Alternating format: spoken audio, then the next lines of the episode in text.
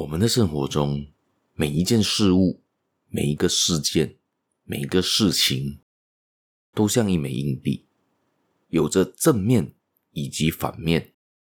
总之，任何事情都是一体两面的，没有一个东西呢是永远只有正的一面，或者只有反的一面。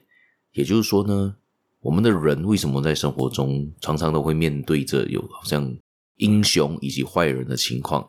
有警察才会有小偷，没有小偷何来的警察呢？